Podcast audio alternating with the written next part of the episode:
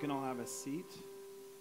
And it's so good to worship with you guys. Thank you all for leading us. And uh, I'm excited. This week we jump back into our upper room series. So we're gonna. I'm excited to open the, the Bible together with you guys, open the Word of God, and look at um, some of these passages. So if you have your Bible, open to John chapter 16. If you don't, don't worry. I'm going to be putting it on the screen um, for all of us.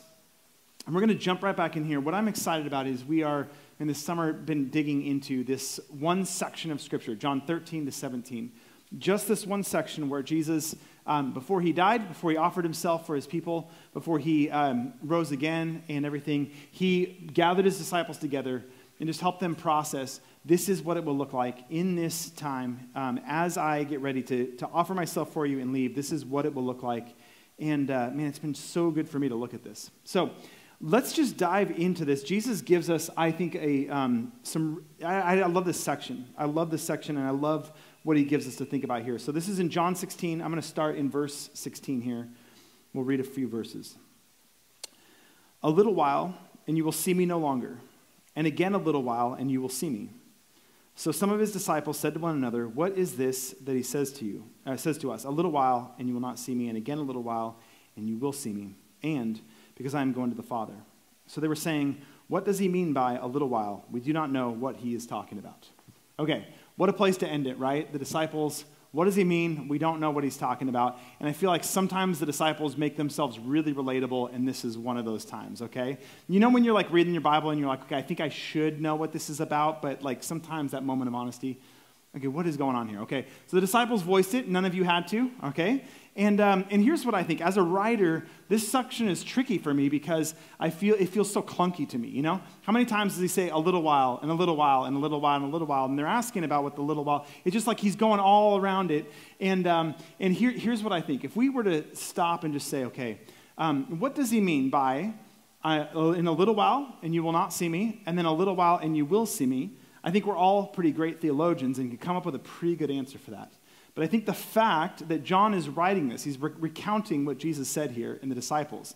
The fact that he repeats it so many times, the fact that he brings our attention back to it so many times, he's trying to draw us into a deeper experience and a deeper pondering with the concept of a little while and then a little while. Okay? So let me, let me just put, put it out there. This is the easiest answer I can give. What is he talking about here? Okay? This is my answer to the disciples when they're wondering this.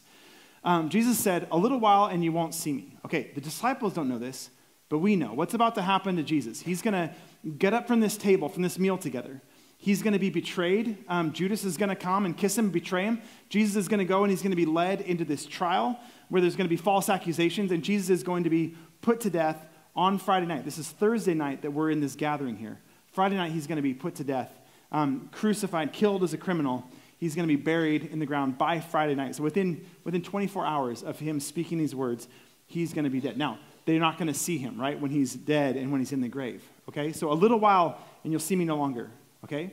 But again, a little while and you will see me, okay? What's going to happen? What do the disciples not know, but it's coming after that is Sunday morning, Easter Sunday. Jesus resurrects and he's alive again and he's back and they see him again. And so, on the surface, man, this is so easy to just pinpoint okay, this is what's happening. Jesus is going to die and he's going to rise again. But I think we're being invited to ponder this and to, to, to wrestle with this concept. And I've loved this week wrestling with this concept of a little while and you'll see me, uh, you won't see me, and a little while and then you'll see me again. What that does is it invites us into a way of thinking about life and about how it works and what does it mean to follow Jesus because there is this, this, this tension between a little while you won't see me. A little while you'll see me again. Because here's uh, one of the commentators i was reading this week ck barrett he talks about how there's a intentional a careful ambiguity in the way this is worded because we can look at the death of jesus and the resurrection. But what happens then after jesus resurrects? What does he do? He's already promised he's going to do this he goes away. He goes to the Father. There's the ascension. He returns. And so he's in heaven with the Father, right? And then a little while longer, and this is definitely stretching the use of the word little while, right? It's been a couple thousand years now. A little while longer, and he's going to return, and he's going to come back and be with us again. And so you can see it kind of works in both settings. A little while, Jesus will be in the grave. A little while, yet again, and he'll be resurrected. And we can look at the age that we're in now. A little while, he's going to go and be with the Father, and he's going to be gone. We've already talked about he sent His Spirit to be with us and to be present with us and empower us, but then a little while longer, and He's coming back again. And I think it's that tension, this, this idea of living in that second little while as we wait for the Lord, as things are, are hard and we'd like to see Him, we'd like to have Him direct us, we'd like things to be settled and sorted out in life. It's that second little while that I want to lean into this morning, and I think that's what this passage is inviting us to lean into together. And so let's go look at the next couple verses and see how does Jesus answer this? How does he explain it? Verse 19. Jesus knew that they wanted to ask him, so he said to them, Is this what you're asking yourselves? What I meant by saying, A little while and you will not see me, and again a little while and you will see me? It's amazing how much they love saying this, huh? Uh, verse 20 Truly, truly, I say to you, you will weep and lament, but the world will rejoice. You will be sorrowful, but your sorrow will turn into joy. So, this is good and it's beautiful, but also I want us to wrestle with this fact this is hard. What Jesus says actually right here is hard, okay? So, if, if we take Jesus' words seriously here and we ask, what does Jesus want us to expect daily life to look like? What is he saying? It's going to be sorrowful, it's going to be hard. You're going to lament okay? This is not like the uplifting, positive, encouraging message that Jesus is giving to us. These are some hard words that he says. You should expect sorrows in your life. You will lament. And of course, he does say, Your sorrow will give way to joy. But he's ex- ex- um, getting us, he's, he's setting our expectations in such a way that we're going to see there's going to be sorrow, there's going to be lament. Now, we live in a Christian culture, in a, in a culture in our world in general, where um, there is like we are told to expect, taught to expect um, that things are going to be great all the time. Okay, scroll anyone's Instagram feed and life is great all the time. Okay, if you were if you only lived on Instagram, you would look and see everybody in this world is having a phenomenal time and i'm just the only one sitting over here depressed and sad and you know wishing that i had money for a vacation and all those kinds of things right there's something that's missing in the midst of all of that and, um, and so it's like our culture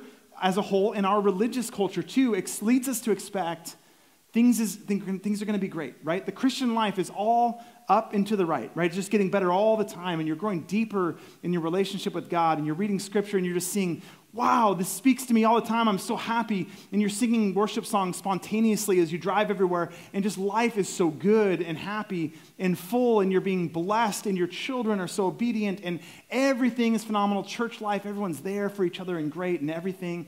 That's, I think, what we have been taught to expect in life. But I, what I've been thinking this week is how in the world? Like, what, what in the world has ever led us to think that that's the way that it should be? Jesus never promises things like that. In fact, Jesus goes out of his way often to say things like this You will have sorrow in this world, you will lament. And of course, there's joy coming, but you will lament and you'll sit in it. And we have a, a world, we live in a world that kind of makes us think it's going to be great. Or we kind of get gaslighted a little bit. Like we, we're made to feel crazy for being the ones that are hurting and aren't feeling great all the time. And so we have to sit here and wrestle with Jesus saying, hey, a little while, you won't see me. You're going to have sorrow. You're going to have lament. Um, you're going to be hurting. But a little while later, you will experience joy. So I think we have to be careful to kind of wrestle with that tension. And, and, I, and I, I wanted like, us to take this seriously for a second and say, do you experience that tension? Like, is, are there things in your life right now that, you are, that are worth lamenting in your life right now? I, I would imagine the answer is yes across the board. Okay, there are things in our lives that are worth lamenting. What we often do is we carry on, we push on a little further, we try to go a little farther, we try to ignore the pain or the doubt or the questions that we feel, and we try to push ourselves a little bit further. And look, all of it's okay. We got to do what we got to do to keep moving, right? But I think this is the invitation. This concept of a little while, I think, is ca- calling us and offering us this opportunity to say, it is okay to sit and to lament. And so, what, what's broken? What's hurting in your life right now? Are you, are you lamenting like the loss of your life and your society in the way that it was a couple of years ago? I kind of am, right? It still kind of hurts. Things are still kind of different. Things are still pretty broken. Um, are, are you, do you ever sit there and think, okay, this is what I would like my relationship with God to look like, but this is what I'm experiencing right now? I'm often there. I mean, there's times where, like, man, I feel so close to the Lord. My worship of Him is phenomenal. I feel so connected. I'll read the Bible and I'm getting insights, but there's so many times where that's just not the case. And sometimes that little while looks like seasons or years, and it lasts and it goes on.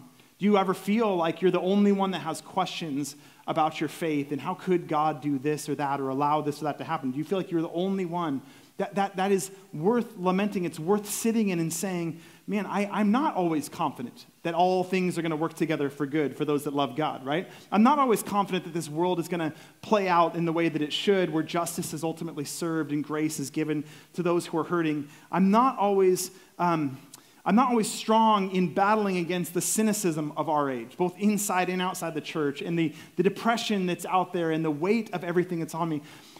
We need times to just say, as Jesus promised, you're going to have sorrow in this world. You will lament in this world, and to allow ourselves to sit in that at times and acknowledge, you know what? When we ask each other, you know, I, I can ask all of you week by week, like, how are you doing? And almost always, you guys are always going to say, doing good, doing good, you know?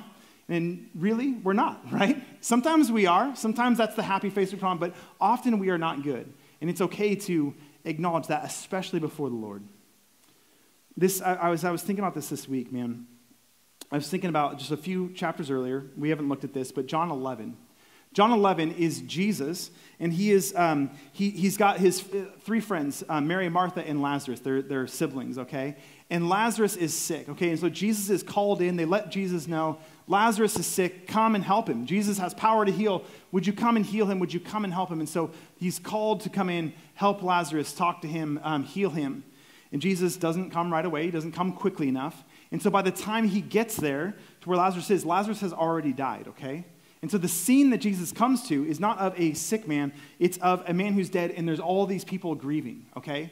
Now, the spoiler is Jesus is going to raise Lazarus from the dead. He's going to be alive again within a few verses' time. But what we see is Jesus comes in and he sees everybody grieving and he sees Lazarus dead, and Jesus loves Lazarus because he's a friend, and Jesus is there. And what does Jesus do? It's the shortest verse in the Bible. Can anyone tell me? What does Jesus do? Jesus wept. Jesus wept. Jesus, who is just about to raise Lazarus from the dead, comes and sees the pain and the hurt, and he cries. He laments. He mourns the loss of his friend. He validates the grief of everyone that's there, and he expresses his own grief at the situation. And then Jesus, a little while later, comes in and raises Lazarus from the dead. So I think if Jesus is able to lament and cry and weep when something in this life is broken, then I think we need to be careful to say we ought to as well, right? We can't be more Christ like than Christ, right? Like if we feel like it's godly to never mourn or cry, Jesus did, so that's okay. That's for us to do as well, okay? And so to, to process, Jesus never trivializes our human experiences. And there's so much that hurts, you know? And in this season especially, man, there's just been so much that just feels like little losses, little changes, little tweaks, little relationship changes. Um, school looks different, and life works different, and work looks different, and everything just feels off. And so we've had all these little seasons where there's been these deaths. And it's not an up and to the right thing, it's a roller coaster that we're on where life is good and then life is awful. And then life can be good again, right? But then it's awful again. And we ride this wave. I think Jesus is inviting us here a little while, and you won't see me. In a little while, and you'll see me again. In the, in the broadness of that statement, I think he's inviting us to sit for a while in the pain, sit for a while in the hurt, sit for a while in the loss.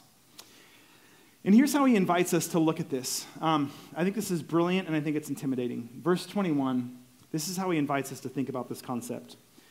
When a woman is giving birth, she has sorrow because her hour has come.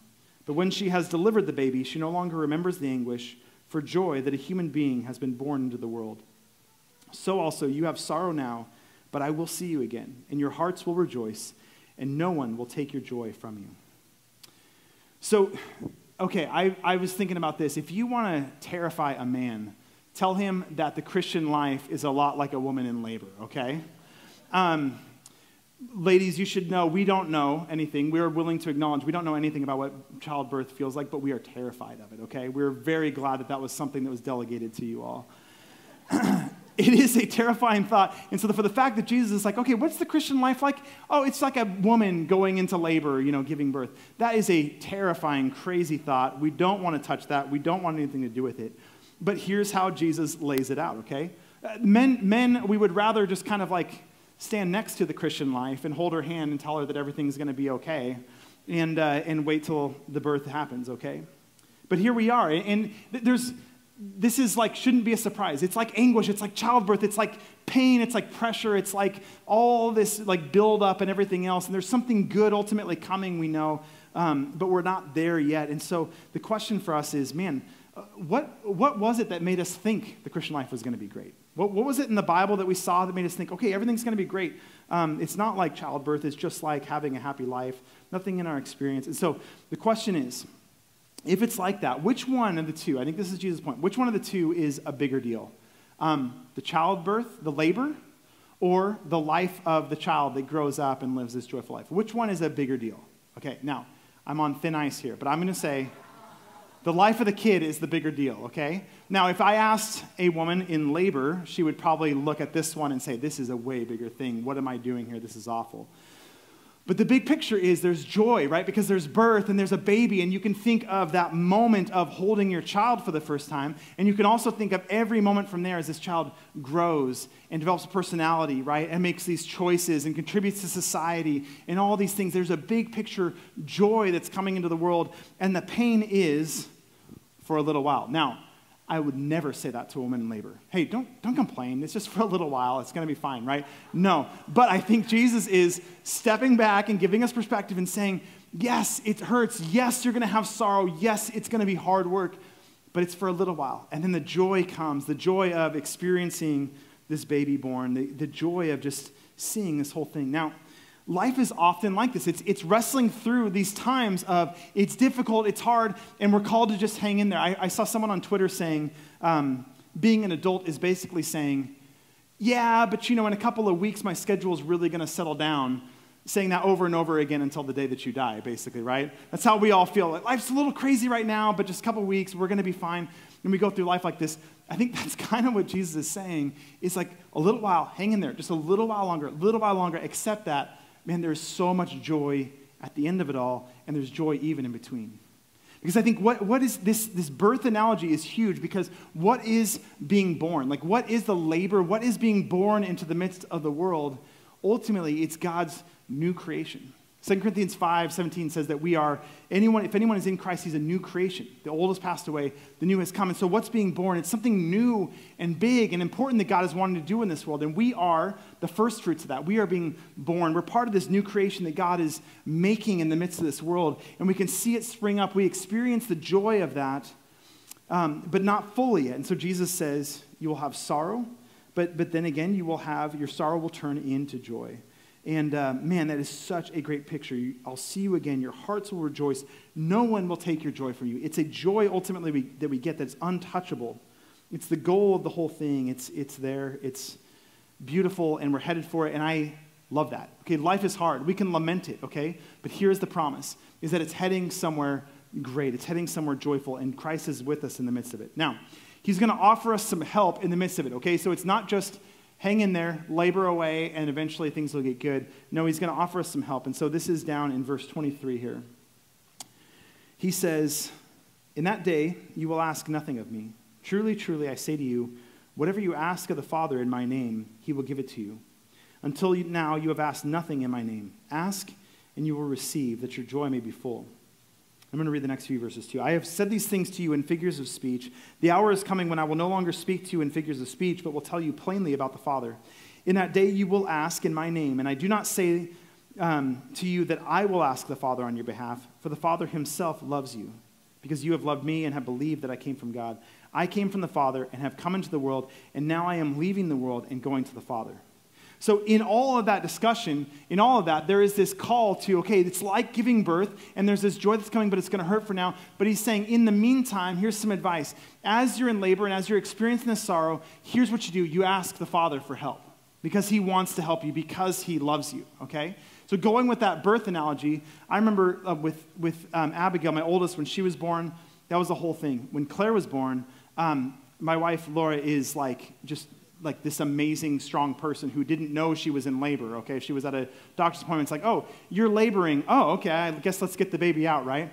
Now, we had learned first pregnancy with Abigail, we had learned that epidurals are really good, okay? We were like many of you that were like, no, let's do it natural. It's so much better, right? And then the time came where it was like, no, give me the medicine. Like, we need to, we need help with this, right? So when Claire came, it was very clear from the beginning, like, we're not even going to mess with that. Just give me the pain meds, and we're going to, like, have this baby as pleasantly as we possibly can. Problem is, Laura was, um, we called for the epidural, the, the anesthesiologist was there, and she was, like, powering through labor so fast that they said, I'm sorry, we don't have time to give you this epidural. And so I looked into the eyes of Laura, the panic stricken eyes of Laura. And um, for the first and only time in our marriage, I lied directly to her face and said, You're going to be fine. You can do this. It's going to be great. and I think she was over it because she had Claire in like 20 minutes or something. Like it was so fast. She was just phenomenal with it.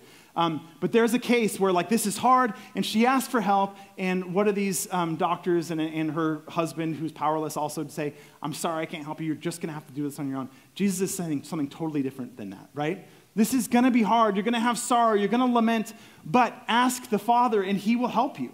And what's crazy about this is this is now the fourth time in the four chapters we've looked at so far, the fourth time that Jesus has said a, a version of this statement. Ask the Father, and He will give you what you've asked for, right? If you ask Him anything in my name, then He's going to give it to you. And I think those are crazy statements for Jesus to make. And I could kind of explain away maybe one, maybe two, but now He's said it four times. And so I think He wants us to understand if there's anything that we need, we're here in this life. We're hurting. We're struggling. We're trying to follow Jesus. We're trying to show people the blessing and the life that we ourselves are discovering. We're trying to carry other people's burdens as well. And as we do that, He keeps saying to us, Ask the Father anything. As you're struggling, as you're wrestling, ask Him, and He's going to give it to you.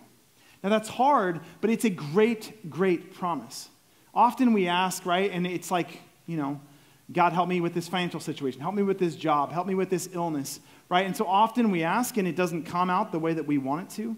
But I think it's important that we see, man, that promise is there. He's offering us help. God doesn't always help us in exactly the way we want Him to, but He is saying clearly again and again and again, I'm here, I'm, I'm, I'm helping you, I'm here, I'm on your behalf, I'm for you.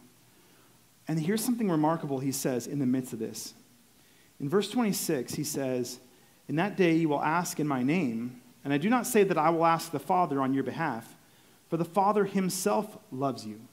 So I think Jesus is saying this. You're not gonna, you're not gonna ask me, and then I'm gonna turn and ask the Father, okay? So, so God the Father, right, he's he's so powerful, right? And he's so loving and he can do anything at all. And so Jesus is saying, ask for help. And I'm not just saying, come to me and I'll make sure to put in a good word with you with the big guy. No, he's saying, you're gonna ask the Father directly and you're going to ask in my name on my behalf, you can ask him directly, and you can go ac- access him directly because he himself loves you.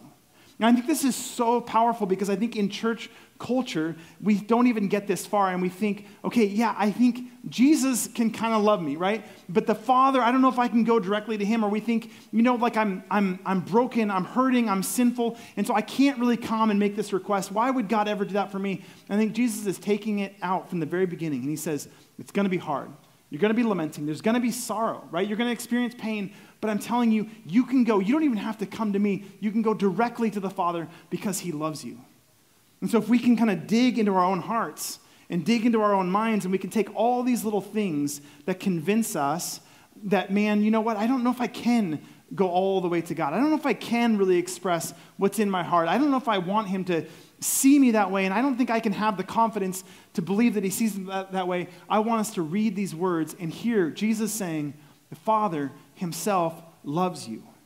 Jesus is saying this to his disciples, the very ones that moments from now, he's going to be um, uh, handed over to be betrayed. And moments from now, as he's handed over to be betrayed, they're all going to run home and they're going to hide, right? These people are so imperfect, right? So much of the pain and the sorrow they feel is because they keep find themselves abandoning Jesus and running away from him. It's to these disciples that Jesus says, the Father himself loves you. Ask him anything. Go directly to him. Ask him anything. I think the worst seasons in church history have been the ones where we built church hierarchies and structures and religious schemes that distance people further from God, that don't take verses like this seriously. Where you have to go to some church person to confess your sins, where you have to go talk to that person who will then talk to that person who will then talk to God on our behalf. And the church has, over the centuries, distanced people further and further from God. And here's Jesus saying, cut all of that Cut all of that, and you stand before God, not because you're amazing, but because the Father loves you, and He invites you into that. And I will say, man, I will pray for every one of you. I really will. If there's something you're struggling with, I would love to pray for you. The elders, the staff, we'd all would just love to pray for you and with you. And, and I never want to like shirk that at all. I pray for all of you. But you can go directly to the Father. You can and you should and you must always go directly to the Father. And I'll join you in those prayers, but it's not a hierarchy thing. It's not that my prayers mean a cent more than any of yours. It's just that simple fact that, man, the Father loves you. And He knows. He sees that we're hurting. He sees that we're wrestling. He sees all the pain that we experience, and He just invites us in. Don't let church culture, like in Protestant circles, we do the same thing. Don't let church culture distance you from God. Religion at its worst keeps people a step or two back from God. And it puts something you've got to earn, it puts something you have to clean up before you can get there. And Jesus is saying, no, the Father Himself loves you. Now, here's the best words in this whole thing. I'm going to look at the last few here. Um, this is in verse 29. Oops, I'm, you know, I'm doing it right. Mike, you're going to have to help me out. Thanks, bud. His disciples said, Ah, now you are speaking plainly and not using figurative speech. You know, it's like, come on, disciples, stop talking like you know what's going on here, okay? Now we know that you know all things and do not need anyone to question you. This is why we believe that you came from God. And Jesus answered them, Do you now believe? Behold, the hour is coming, indeed it has come, when you will be scattered each to his own home, and you will leave me alone.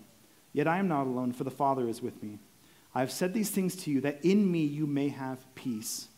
In the world you will have tribulation, but take heart, I have overcome the world. See, here's the point, and here's the thing. Jesus is telling us all this. You're going to have sorrow, you're going to lament, and one day, like a little while later, I'm going to be back with you, and everything's going to be joyful again. Jesus says, I'm explaining this to you so that you'll have peace, right? You yourselves are going to run away and you're going to leave me and you're going to feel awful about that. But I'm telling you right now so that you can have peace, so that you can stand before me and know everything is okay. And what does he say? In this world, you'll have tribulation, but take heart, I have overcome the world. Now, if you remember, if you can think back a few weeks ago, we talked about the world and we talked about persecution that's coming. And there's this idea that, um, you know, Jesus says the world um, hates me, and so it's going to hate you too, right? And I think as Christians, we have this tendency to think of the world as it's everyone that's not in this room with us, right? The world is everyone out there. Now, what did we say? We looked at it from a few weeks ago. The world looks like two different groups, and the, word, and the way that Jesus is using it. It's those people that, that, you know, the godless world that gathered together and said Jesus needs to be crucified, let's put him to death. That's one part of it. But the other part is the religious community that gathered together and also said, let's put Jesus to death, right? And we looked in, in the, the end of chapter 15, the beginning of chapter 16, we thought, saw three things that, that made us think, made me think, that the world is not just the godless people outside of these walls, but it's also people in this religious community. And, it, and it's this. They, he talked about how um, their law. Like the world hates me, the world will hate you too. It's written in their law. Who has the law? It's the religious community at the time, right? He says that the world will put you out of their synagogues. Who has the synagogues? It's the religious community. Then he says that people who persecute you will think that they're offering service to God. And who is doing that? It's the religious people. And so when he says there's this world that's opposed to you, I think he's saying it's yes, it's the irreligious, it's those that don't care about God at all. It's also people in the religious community. It's easy to oppose God. It's easy to resist what God's doing in this world. And so when Jesus turns and he says, In this world you'll have tribulation, but take heart, I have overcome the world, I think he's saying, There's nothing that can separate you from me. And it doesn't matter if it's some politician, it doesn't matter if it's some cultural icon, it doesn't matter if that person is trying to pull you away from me, and it doesn't matter if it's someone in the church that's saying you could never measure up and you can't be good enough. I think he's saying, Take heart, I have overcome all of it. I've removed every obstacle. I've conquered this. And so, this thing, yes, you have tribulation. Yes, you have sorrow. Yes, you'll lament, but it's ending in the way that is good and is beautiful. And there's that invitation for us to come and to experience and to enjoy that life that we can have with Jesus. For me, I've been thinking about it like this I love watching basketball, and when it comes down to the NBA playoffs and the finals, I, I watch it all the time. I hate watching it live, though because you have to watch all the commercials and you get interrupted, and I feel like a jerk to my family because I'm like, um, hang on, I can't talk to you because the plays are happening, right? So I record it, and then I watch it back later. The problem with that is every now and then there's some ding dong that's going to tell you the score to the game, right? You're actually going to open up social media, and someone feels like it's their job to report the score on social media. What is going on? And so um, sometimes I will watch a game where I know the score ahead of time, okay?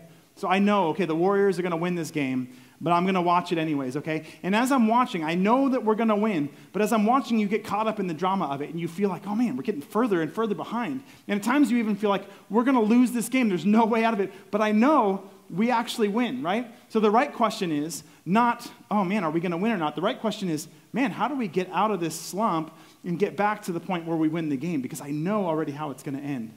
And I think there's a dynamic that's similar to that that's in play here, right? This is a game where we know the outcome. We know that Jesus has triumphed over all of it. We know that there is life and hope and peace ahead for all of us, right? And so we live in this sorrow, and it's a roller coaster of a game, right? And man, there's whole times where it's like, I don't see how God's getting us out of this one, you know? I don't see how I get myself out of these positions that I'm in. I don't see how the church could turn around possibly from the, the, the cul-de-sacs and the dead ends that we put ourselves in, right? And we think that way, but we got to remember we know the outcome, we know the final score, and we know that He's offering us this path. And that path, man, it looks like that connection to Jesus. It looks like taking Him seriously a little while Guys, it's just a little while. Hang in there. It's been a couple thousand years of a little while, right? But it's a little while. And he invites us in. Okay, hang in there for a little while. There's sorrow, there's lament. Take all that seriously, but recognize there is this fullness of joy that no one can take from you, and it's just around the corner. And man, I know you're bearing down in the pains of labor, but hang in there because there is a new thing that's being born in the midst of this world, and it's good and it's beautiful. And the invitation is for us, man, to lean into that life and to say, okay, God, it's hard. I know I can see you promised it's going to be hard, but man, you're good, and there's something that's beautiful that's coming ahead. There's something good that we experience now. I don't want to paint it too negative. Uh, being a Christian is amazing. Being life with Jesus is amazing. There's so much life to be found in Him. It doesn't make it easy. Um, and the invitation is for us to persist and to cling to Him. He told us in advance what it would be like so that we could cling to Him in the midst of it. So let's pray together. Um, we're going to sing a little bit more, and then. Um, we'll go from there. Lord, thank you so much for this promise that you've given us. That, Lord, there is suffering and hardship, there is sorrow and things that are worthy of lamenting.